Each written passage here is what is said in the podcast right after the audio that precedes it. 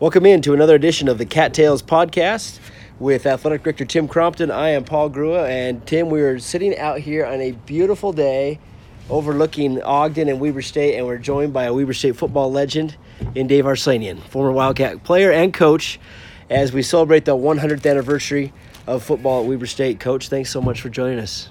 Well, thank you very much. I'm honored. And he, you know, Tim, he really is a legend, isn't he? Couldn't think of a better place to be right now, no question. We're overlooking on his deck outside, overlooking the all of Ogden. You've had this house since the last few years of your coaching here at Weber State. That's right. That's right. Beautiful view. I finished my coaching career at Weber State in this house, and I remember one day in practice, we always had Go ahead. Start a story. I want you to start. Yeah, right go. Now. Scott Shields was on the team. You remember Scott Shields? Oh, of course. One of the greatest players ever at Weber State. And we had what we called our opportunity, the opportunity to get better. And this was during training camp, during two-a-days. And if you missed a certain number of plays or you were late for a meeting or something, then we'd give you the opportunity to get better. And that opportunity was in the morning. It's about 6 o'clock. That's been called lots of things, but opportunity is a great name for it, for sure. And so the coach would meet them on the practice field, and they would spend 30 minutes or so going through a few drills and doing a little running. Well, one night, I said, okay, coaches, you got the morning off. I will take the morning opportunity. Players, I want you lined up on the 40-yard line, and I want you to I'll count you off, and then I want you, and I gave him a list of things I wanted him to do. I says, but I won't be there. I will be on my deck.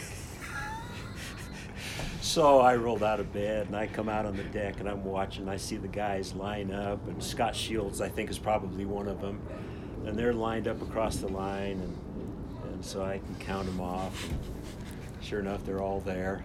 So they go about the opportunity to get better that they were supposed to do, and that was one of the benefits of having a deck like this. Yeah, it's a tremendous view, and I'm certain that in the morning, opportunity morning, and a tradition that sounds like you started, that it's still going today.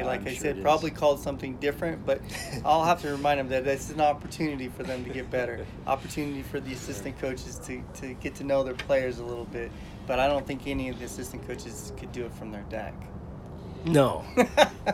One of the last coaches meetings I had on this deck was we were always trying to figure out how to close the gap between we were good, but we needed to be great. We needed to get to that point where we could win the conference championship, because we were just a step behind in terms of resources and in terms of commitment that the Montanas and the Montana States and the Idahos and the Boises and the Nevadas had. And a good friend, former head coach from Montana, Don Reed, had just retired a year or 2 years previously. And I called Don Reed and asked him if he would come during two-a-days, if he would come and observe our training camp for a couple of days, and we could talk about how I could get Weber State to be as good as Montana. And he came, and we sat on this deck for a couple of mornings, and we would go through the practice of the day before, and it was an awesome, awesome thing. But even with all the knowledge that we could obtain, all the tweaking of the little things that you do to go from good to great, there was still one thing that was lacking, and it was the full commitment by everybody that we needed to have involved. And we just couldn't get that last little bit. Well, I can tell you that in your time, I always like to reference you as the quarterback whisperer. Like, you always had a great quarterback. And you could just, I mean, I've heard stories that you would just kind of go over there and say something to them, and all of a sudden they were in a whole different place, and in the offenses that you had while you were the head coach here were prolific. Some of the greatest offensive players we've ever had at this institution. So, you know, when you talk about trying to tweak it and go from good to great, and I think you were doing your part. Well, one thing I learned early, and I think maybe it was because I grew up wanting to be a quarterback. And I was a high school quarterback, but I just didn't have the arm to be a college quarterback, so I moved to defensive back when I came to Weber State. In fact, there were two of us that were high school quarterbacks that were recruited at the same time to Weber State. My recruiting was pretty easy. I think his was too, because his high school coach had come here. We were both quarterbacks, and we came to Weber State, and they made me a defensive back, and they made him a linebacker, and that person is John Smith. I know you're pretty close with John. Well, we haven't spoke a lot since he did what he did to Weber State when he... But you guys go back a long way. We go back a long way. I can respect that for sure. Yeah, he was... we were very good friends. We were two of the few freshmen that they brought in at that time. Mm-hmm. Mostly it was in a junior college program. But I always had a real interest in quarterbacks, and I developed a love for it, but also a realization that is the one player on your team that can affect the outcome of what's going to happen more than anybody else. Sure. And that one guy, as the head coach or as the offensive coordinator or the quarterback coach, that one guy can really influence what's going to happen. I think that you could probably, and I know a lot of coaches that would agree with that wholeheartedly. And we've had some great ones here. Yeah, we really did. I'd say. Prolific, tremendous. My father would tell the story of when he was at Dixie College before he came to Weber. He had a quarterback named Ron Hahn that he went undefeated with. I mean, they won the only undefeated team in the history of Dixie College. And then he came to Weber State. Ron Hahn did. He came to Weber a year before my father did. So my father then has another great year at Dixie College, like 10-1, and then he comes to Weber State, and Ron Hahn is here. What year was that? That would have been 1965. And my dad pulled Ron in and said, I love you like a son, but I've got a chance to get this quarterback that John Ralston has put me on to that could go to Stanford if he had a little better grades, but he can't get in. And his name was Tim Jones. So he brought Tim Jones in, and he said, and it's going to break my heart if you're sitting on the bench behind Tim Jones. Why don't you be my freshman coach? So he launched Ron Hahn's coaching career as the freshman coach at Weber State. And that's a good story. And so Ron Hahn has become, he went on to become one of the great coaches in the West. What he did at Ricks College. Yeah. And then was an assistant under Coach McBride with Ron McBride. Exactly. Yeah, Ron Hahn just think the world of Ron Hahn. That's a great story. It's amazing. That's something that you can't get anywhere else. That's right. So Cattails. Just some context here, of course, with Coach Arslanian, it's hard to, you can't really tell the story of Weber State football without the Arslanian name in it, can you? Because your father, Coach Sark, was the head coach for several years, which you played for him, and we'll talk a little bit more about that. And then you spent several years as an offensive coordinator and assistant coach under Coach Price, and then became the head coach. So let's take us back. What was it like playing for your father? Well, I grew up knowing that that's what I was going to do. My youth was, I was born and raised in St. George. My dad was the coach at Dixie College, and my youth, when I came home from grade school, it must have started when I was in first or second grade. I'd change my school clothes and I'd head off to the college, the two blocks over to where my dad was, and then I'd just hang out with him, whether he was coaching the football team or the baseball team. I was there, and my brother Paul. When Paul wasn't grounded, then he was with me. Why doesn't that surprise me? So I just grew up just. I didn't even think of anything else. And when I was a senior and the recruiters came, and I had a few that came to my home to visit, I was courteous and I was appreciative of them coming, but there was no question where I was going. And even though I didn't, I actually played spring football at Weber State when I was still a senior in high school. You're way ahead of your time there. Yeah. Because that's what they're all trying to do now. I know it. I hadn't graduated from high school. So you've yet, coined a bunch of different things. So there, my father stuck me in there, and so I'm practicing with Lee White and Henry Owens and all the legends of Weber State. I mean, I'm on the practice field with those guys. So my football started then, and then and then for two falls he would ship me down to Dixie College because I grew up wanting to play there, and he wanted me to get a little more experience, and so I spent two falls at Dixie, but then I would always come back here for spring football, and then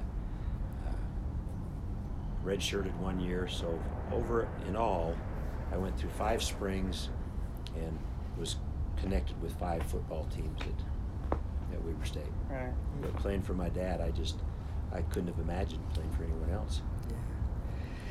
What, as a coach, what did you learn from him that you later used as a coach? How he loved his players, and he treated his players really good. I think that was, and you can see it in the. I mean, what Roger Trentero has done for. You know, he didn't want his name on that thing. He said, "No, I want to honor my coach and my teammates." Sark's Boys Gateway. Yeah. And so I think that was probably one of the most powerful things is how he would treat his players, and how they down in when he retired and was living back in St. George, and Derek would have witnessed this. He had several guardian angels, and they were all former players that of his. And one, Ted Johnson, who played for him at Dixie College, and then he was at the University of Utah in line to sign up for registration when my dad got the job here at Weber State. And my dad tried to find him.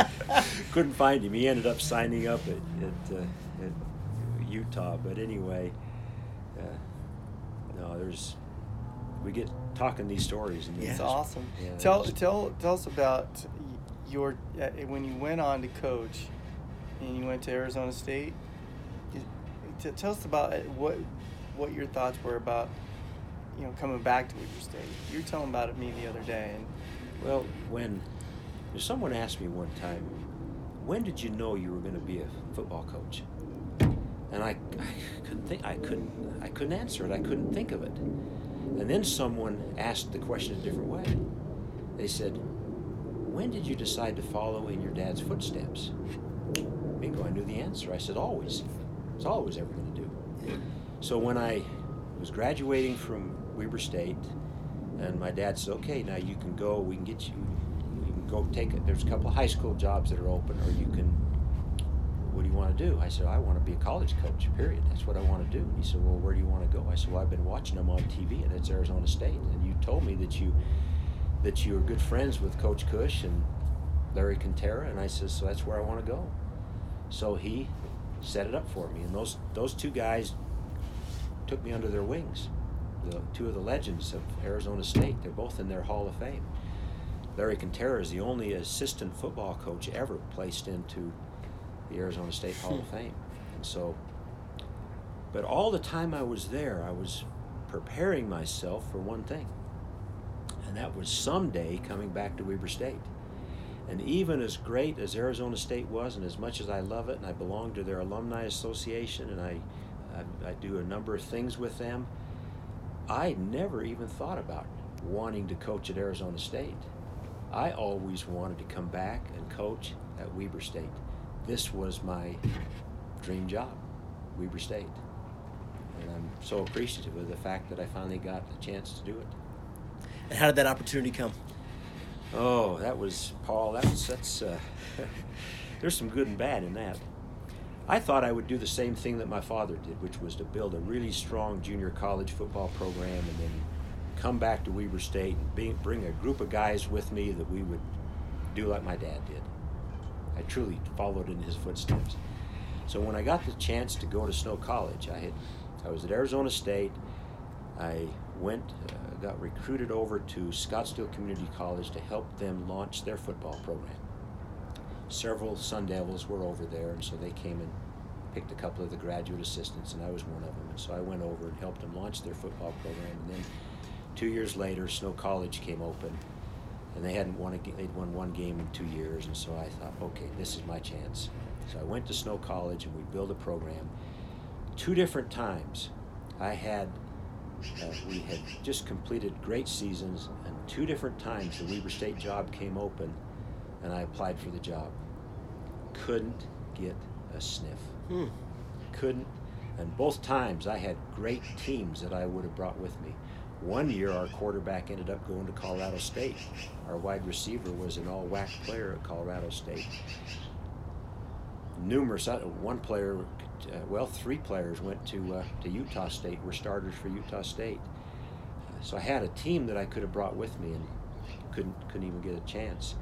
The next time that happened was when Mike Price got the job. And so then he had pretty much filled his staff, and I called Gary and said, I really wanted an interview, didn't get one.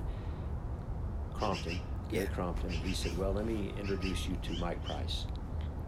And he obviously set the table for me, because when I came to meet with Mike, we went to dinner at the Prairie Schooner, and before we'd even finished dinner, he'd offered me a job.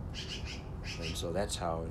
And I was the odd guy out. I was the only guy that he didn't know, the only coach that he didn't know that he hired. And so I was very grateful for that. And that's how I got back to Weber State. It ended up being a real good move for him. Yeah, it did. 1981. And some amazing coaches on that staff with Coach Price. Mike Zimmer and Dave Campo and Greg Brandon, and just to name a few. So many.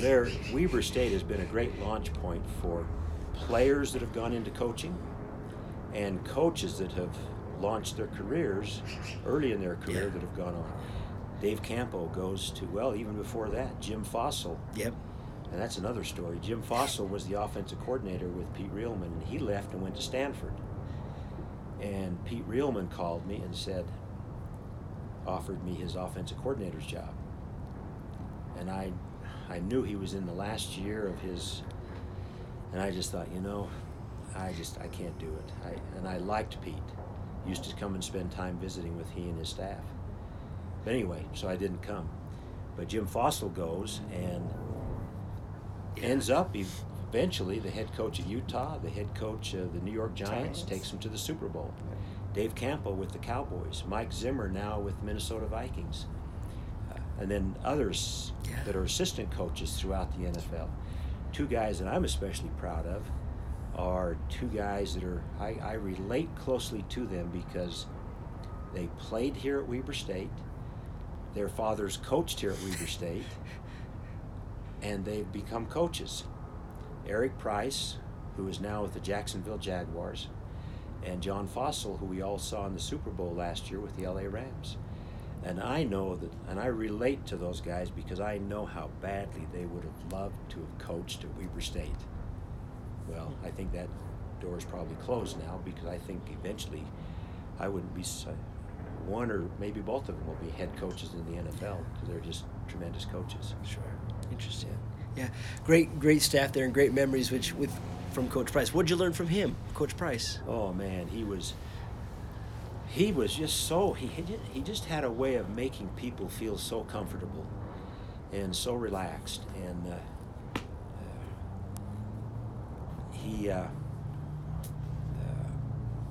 he had a real understanding of quarterbacks, and so I really enjoyed working with him from that standpoint, because he was about as good a quarterback person as there was as well. He really.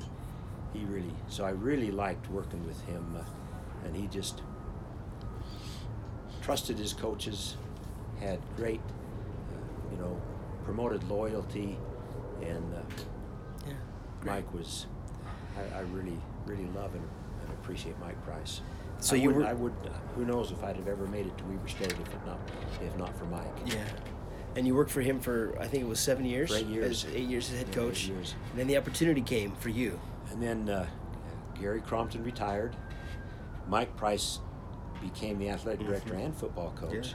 But then within a couple of months, Washington State came calling. And he went back to his alma mater, where he had played football and gone to school. And so then that was my opportunity. I got hired with no athletic director. that was interesting. It's good and bad. It was. No, good and bad to that. It's never good. I can tell you that. It's never good. So in the 9 years as head coach, I had 5 different athletic directors. Wow. I was talking to somebody the other day about that. It was Jerry Graybill. And that's a testament to your consistency as a football coach and the consistency that you would bring to that group of people and the culture of being able to go through those changes that many times, but to be as consistent as you were. Well, I was thrilled when Dutch Belknap was named athletic director. He's a legend, again, a Weber State guy that grew up here, loved this community just like I love this community, and it meant a lot to him. Well, he's no different now. Tim, just like the same. Yeah, he is. So, in your first few years as head coach, you have a player that became pretty good. In fact, his numbers over there at the stadium, Jamie Martin. Who won the Walter Payton Award and just a legend, and then had an incredible career in the NFL himself. But right. So talk about getting Jamie here and that experience. Well, I was the offensive coordinator and the quarterback coach, but I didn't really recruit Jamie. It was Mike Price and Jim Zekas. Yeah. Jim Zekas recruited that area for us over in California, and I think a good friend of his was was Jamie Martin's head coach in San Luis Obispo. And so the three of us recruited Jamie, and then Mike Price left without ever coaching Jamie. So it's his gift to you. That was a major gift. It sure was. But something that a lot of people don't realize is that there was a quarterback, a junior college quarterback that we had brought in that we were expecting to be the starter, and then Jamie shows up.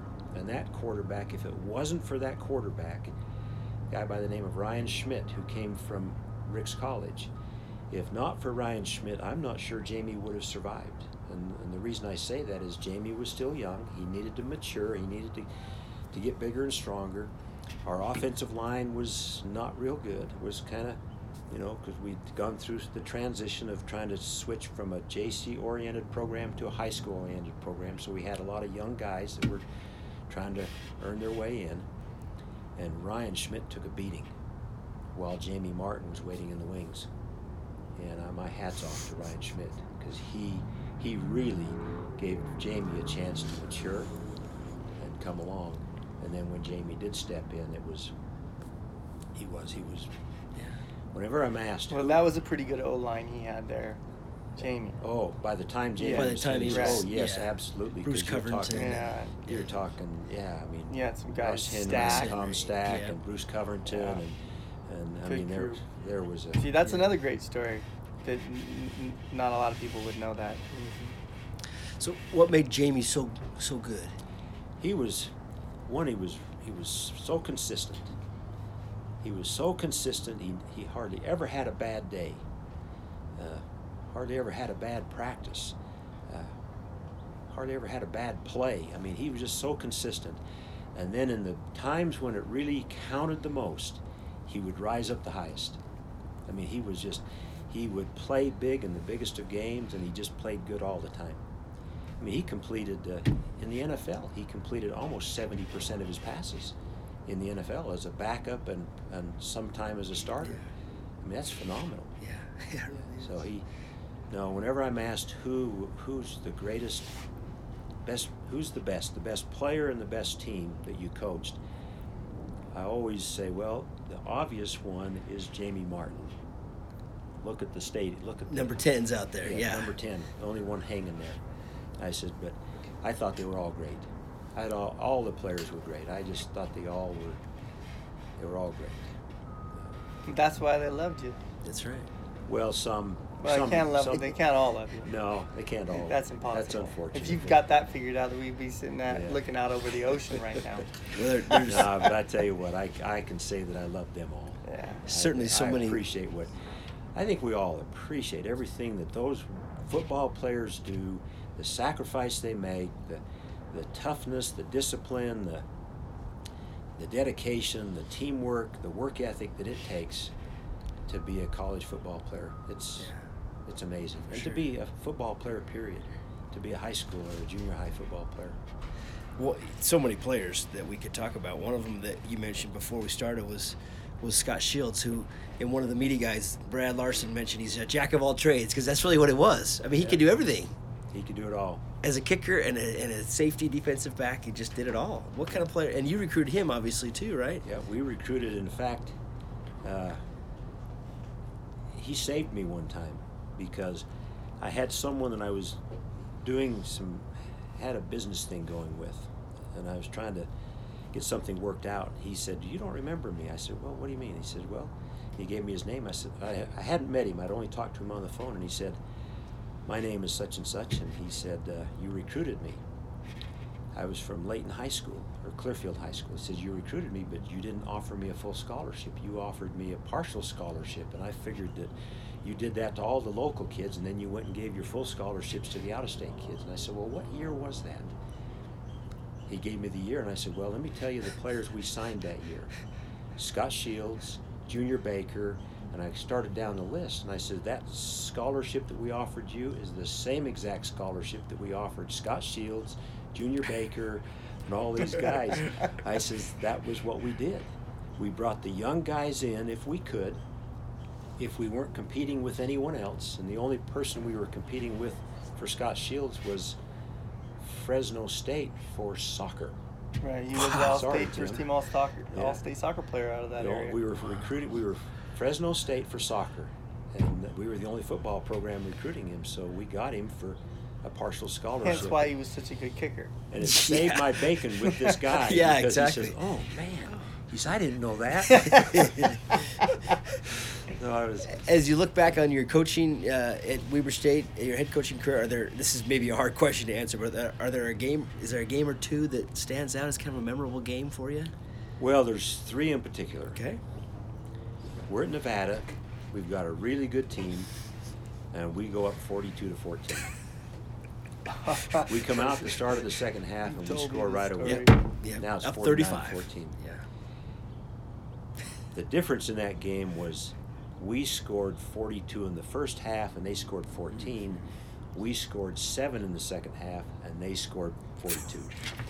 So that was the difference in the difference. Unfortunately, the biggest comeback ever still is. Yeah. And, but you got them back. But the sad part of that, and part of that story too, is that doesn't get told, is that there were several plays at the end of that game that really rocked our boat. We had a pass. They threw a pass into the end zone. Our defensive back goes up and intercepts. I can't remember if he intercepts it or just knocks it down, because it really doesn't matter, because it's fourth down. Yeah, it would have been over. Yeah. They throw the flag, pass interference. The stadium got deathly quiet because they all knew it was pass interference on the receiver. It was offensive pass interference, pushing our defender in the back. So it got deathly quiet. Official comes in and waves it as defensive pass interference, which there was no way, because we're in front of the guy. So that was one. Puts the ball now on the 2-yard line, and they get it in. And then they do their onside kick, which now they have to get the onside kick to beat us. Our player, I still remember this, Tim Otten, kind of comes up on the ball, the onside kick, and knocks it out of bounds. The official comes in and signals ball, Weber State ball. The official that was standing next to Chris Alt, kind of, you can see it on the film, kind of goes like this, and then he comes running down the line and waves it off and says, "You are UNR ball, Reno ball." How does that one happen? I mean, that was so unexplainable, you can't even explain it. Joel Bass was at that game. You can't even explain that. He was at that game. He's told me how badly the end of that game happened for you guys. So we're in shock now. I mean, I my heart goes out to our guys, because they played so hard, and now they're being ridiculed for the greatest comeback ever. And credit the Nevada players, because they fought hard. They came back. But there's no way it should have been turned around like it did. So we vowed that we would make it up. So The next year, with Jamie Martin still as our quarterback, we go back over there and beat him, 23-20. Now, the Jamie Martin era is over, and everybody's wondering, okay, now what's it going to be like? What's life like after Martin?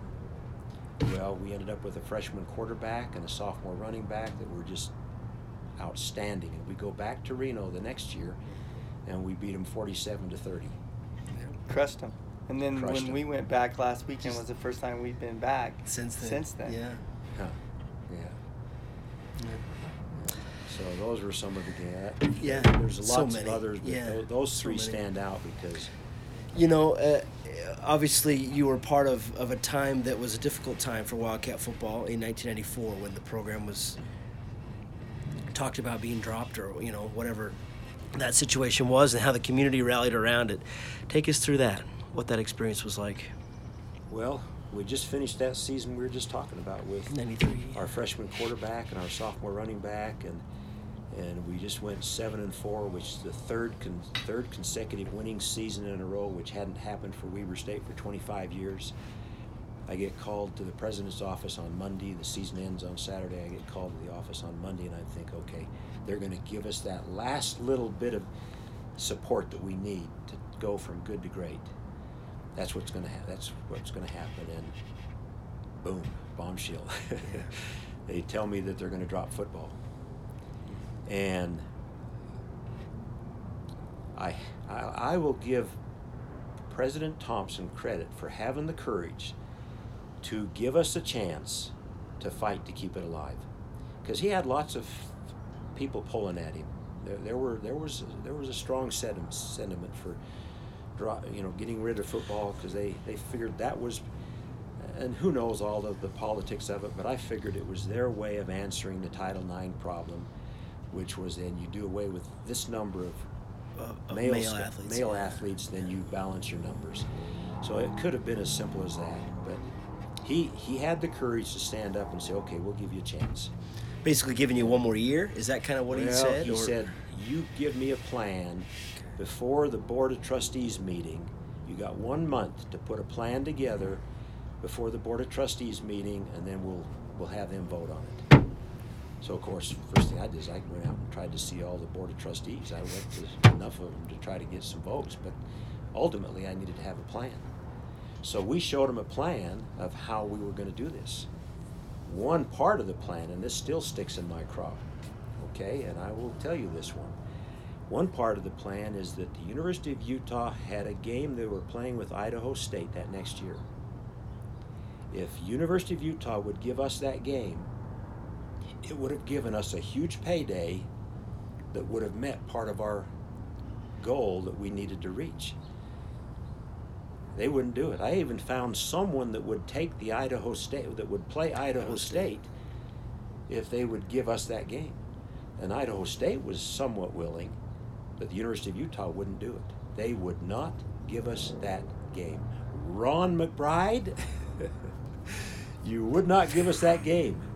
And I don't think it was Ron's decision. I think Ron probably would have. I know it was the powers that be that didn't. But no, we went to work. We were selling my niece who was in school here at Weber State. I've got two sisters that are graduates of Weber State. I got myself and a brother that are graduates of Weber State. I got several nieces that are graduates of Weber State, and my niece down in the mall, helping sell cookies. Yep. She tells that story.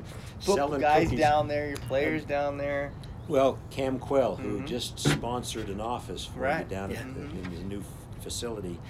Cam Quayle comes back from his mission, and we send him down to the mall to sell tickets. You go. Well, you know, the thing is that you went, your staff, family, people that you were able to rally in that at that time. You went way above and beyond what would have ever been required of a football coach. And because of that, this program is cemented in this community. Without that, if there would have been a coach here that would have said, you know what, you could have coached somewhere else. You would have just said, you know what, this is not part of my life. This is not this doesn't fall within my purview as a head football coach. You guys need to figure it out. But you didn't do that. And so when I come to the games, when other people come to the games, That's just that can't be forgotten. And let's give some credit to some coaches that put their careers on hold for that football season. No question. Guys like your whole staff, all of them. The whole group of them. Guys like Mark Gorsak and my brother Paul Arslanian, Rich Erickson, Lawrence Livingston, Rob Akey, Mark Brady. I mean, those guys put their careers on hold. I had several calls from schools that wanted me to come and interview, and they knew that if they could get me, they could get an instant team. Yeah. And I didn't even go. I mean, I had one that I asked them to schedule it closer to the vote, because then I would know. Because if the Board of Trustees said no, then we were done. Then you're done. And so I asked them to move it closer to the vote, and they tried to, but then they. But the coaches and then those players and. We lost the sophomore running back and the freshman quarterback, and the quarterback was the USC's MVP in the Rose Bowl, and the running back went to his hometown University of San Diego State, where they expected him to replace Marshall Falk. He told me before he left, he says, "Coach, I know I shouldn't go, but I just don't know what's going to happen here, and they want me to come back, and I know that if I go back there, I'll get back into the gangs, and I'll be with my my homeboys, and I don't know what'll happen," and that's about what happened.